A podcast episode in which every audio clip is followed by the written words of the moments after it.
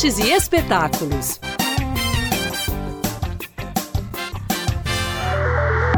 Belo Horizonte ganha nessa semana mais um centro cultural.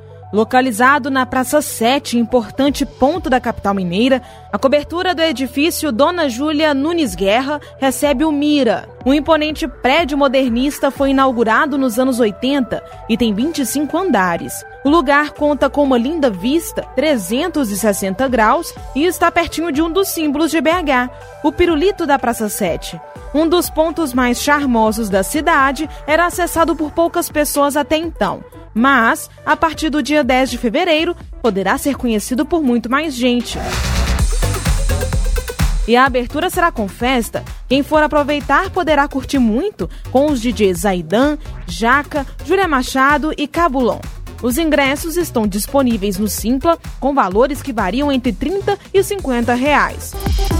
O espaço abrirá as portas para receber eventos culturais, como festas, feiras e outras iniciativas nos mais variados formatos, com o objetivo de promover e fomentar ideias. Para quem gosta de uma boa gastronomia, o local também será uma boa opção. Por lá, funcionará a segunda unidade do Zuzunelli, restaurante e café especializado em brunch com produtos artesanais da chefe Bruna Haddad. No espaço serão servidas delícias como sanduíche de waffle de pão de queijo com cream cheese, chutney de tomates e lombinho defumado, e salada de folhas, e muffin de mirtilos com chocolate branco e limão siciliano, entre outros pratos. É de dar água na boca.